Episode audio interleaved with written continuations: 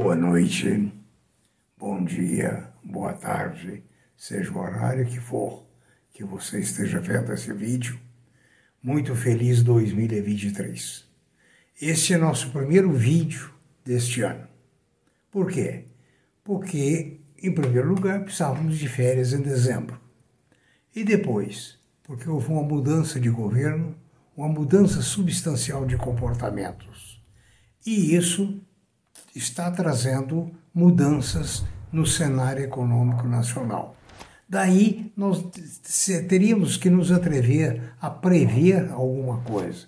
Não, prever não é a nossa finalidade. Nossa finalidade é, em cima de fatos, a gente examinar. Ou, por exemplo, nós estamos ainda sem planejamento estratégico no país. Com isso, não temos confiabilidade no futuro. O que é que vai ocorrer? Qual a previsão do que virá? Nós sabemos que não há vento favorável para quem não sabe para onde vai, segundo Heráclito de Éfeso. Então esse é o motivo que nós demoramos para fazer o vídeo na busca de quê? Na busca de fundamentos para que a gente possa trabalhar. Na Bolsa nós já começamos uma notícia seguinte: a queda é séria, queda muito grande. O investidor institucional, os fundos de pensão e outros, diminuíram a sua participação, se não me engano, de 32% para 23%. Aliás, é 23,7%. Eles aplicavam 35%, eles tomavam 35% do volume da Bolsa. Hoje estão tomando 23,7%. Ou seja, os fundos de pensão, as entidades, os PGBLs, VGBLs, vendo a possibilidade de um aumento substancial dos juros, saem da Bolsa e entram na renda fixa. Principalmente quando você analisa que se a inflação é ascendente, então é vender ou comprar papéis pós-fixado, ou seja, que vai me garantir o rendimento lá na frente se a inflação for realmente ascendente. Se eu comprar papéis com inflação na premissa de ascendente e se não ocorrer, ou seja, a inflação diminuir, também tá bom, porque aí minha renda fixa vai ficar maior, ou seja, a inflação menor, mas já pré-fixado o meu ganho. Então, cada caso vai variar de acordo com a intenção desse fundo de pensão, desse fundo de ações e assim sucessivamente. O aporte de não residentes caiu também muito, ou seja, a participação dos estrangeiros. Então isso tudo conduz a ter uma menor liquidez. Depois vem o fator das lojas americanas.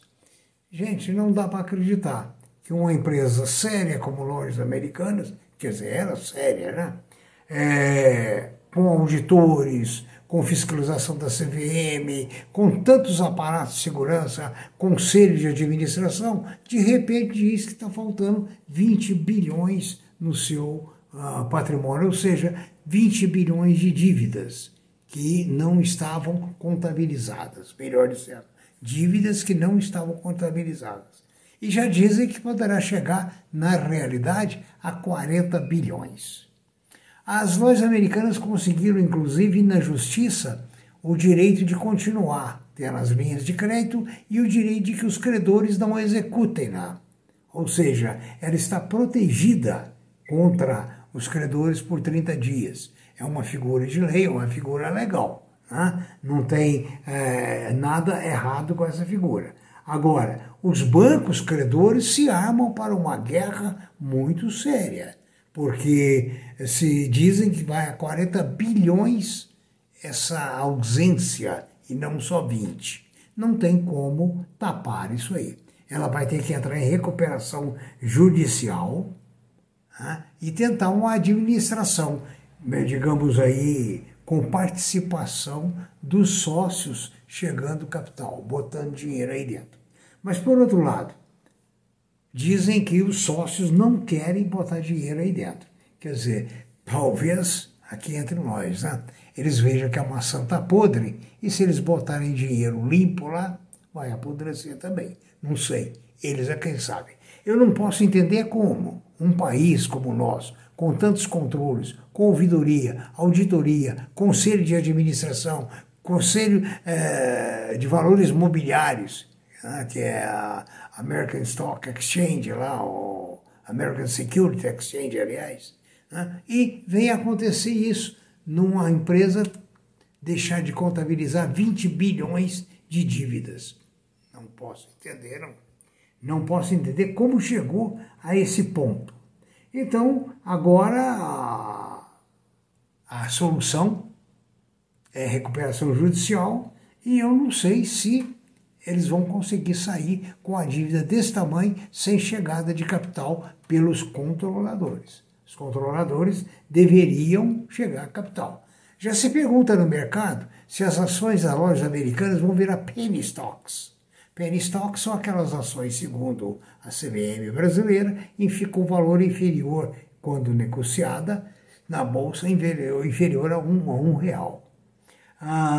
Veja bem, as ações das lojas americanas estavam sendo negociadas a R$12 a semana passada, antes do declarar esse default. Hoje elas estão sendo negociadas na base de R$2. Quer dizer, parece que já caiu de 2. Então, veja bem, quem tinha, digamos, um lote de 1000 ações, que valia R$12.000 no mês passado, hoje vale 1.000, 1.000 e pouco, ou talvez até R$2.000. Então, o prejuízo é muito grande, o futuro é incerto. Ou seja, haverá recuperação? Bom, outra coisa que está atrapalhando, vai atrapalhar mais ainda, é que o governo está pretendendo mudar a legislação dos conselhos de administração das empresas estatais. O que é conselho de administração? É aquele grupo de pessoas indicadas pelos acionistas para aprovar ou não a administração daquela empresa. Então, hoje, não é permitido que políticos normais façam parte desse grupo de, digamos, técnicos. Então, o governo está pretendendo mudar a legislação para permitir a acomodação política dentro desses conselhos de administração. Hoje, o conselho de administração é muito bem pago, outrora não era. Agora, só pode aplicar isso às estatais, às empresas particulares, privadas, não. Agora aí vai ser Banco do Brasil, Docas de Santos e tantas outras controladas pelo governo, que deixarão de ter nos seus cargos de conselheiros pessoas de confiança do mercado, pessoas com uma história de mercado, poderão ser substituídas por políticos, segundo esse decreto que está sendo em estudo pelo governo. Então veja bem, o desenho da proposta deixa o mercado inquieto. BBs seguradoras, Banco do Brasil, felizmente a Vale do Rio Doce está fora, essa potência extraordinária, foi privatizada há muitos anos. Agora, o que acontece é o seguinte, a incógnita está aí, mais uma variável negativa. O agronegócio, as ações pertinentes ao agro, caíram demais. Tinha ação que estava a R$48, agora está R$22, com a SMOTA e outras ações. Por quê? Porque o governo não é simpático às ações do agronegócio. Ou seja, o governo não é simpático ao agro. Outra variável que está mudando. Vamos ver aonde vai parar. E a última notícia que nós temos que comentar é sobre a Cirela.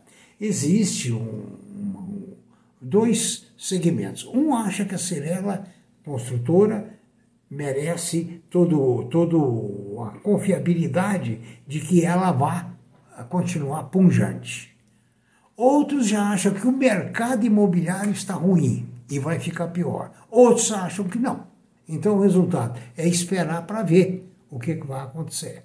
Então, aqui o professor Aécio Flávio Lemos, eu encerro esse vídeo pedindo a vocês que manifestem o seu like no nosso vídeo, tasse os seus comentários, e você pode ver a nossa coleção de 180 vídeos em previsões econômicas no YouTube. Estão lá de graça para você. E também tem os podcasts, né?